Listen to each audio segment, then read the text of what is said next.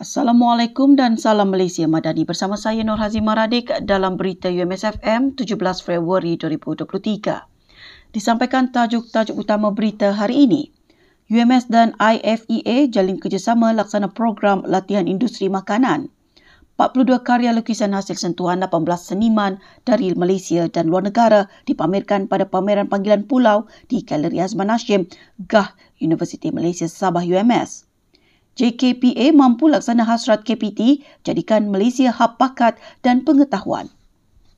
Berita sepenuhnya.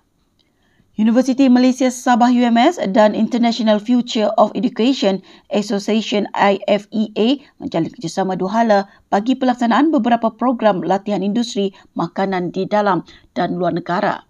Kerjasama tersebut meliputi program Sijil Auditor Halal Antarabangsa, program kesedaran industri halal, amalan penghilangan baik GMP dan analisis bahaya dan titik kawalan kritikal HACCP.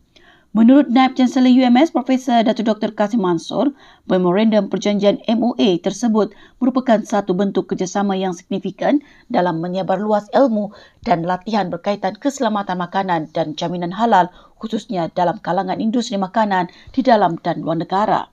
Tambahnya melalui MOA tersebut dapat memberi impak positif kepada pemain industri makanan khususnya di negeri Sabah dan Malaysia secara amnya.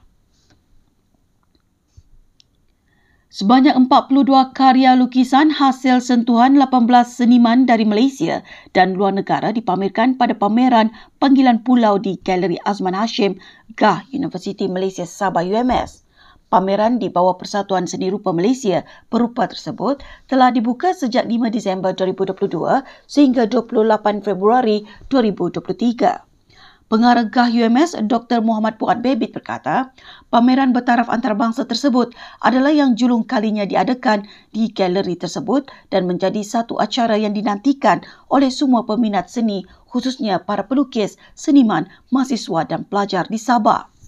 GAH UMS sebagai pusat sehenti sentiasa mengadakan pameran berkala karyawan tanah air dan luar negara untuk memberi peluang kepada masyarakat tempatan menilai serta membuat rujukan terhadap perkembangan seni global.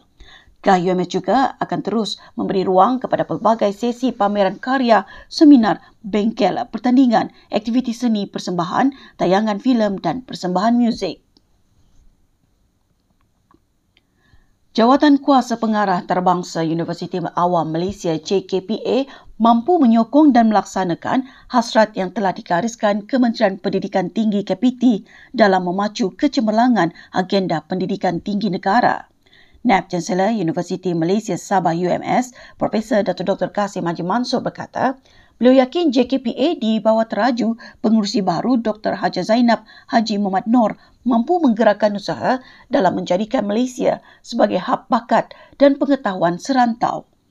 Semoga di bawah teraju Dr. Haja Zainab, JKPA akan terus menyumbang dalam memperkukuh dan mengantarabangsa sumber intelektual sebagaimana hasrat KPT.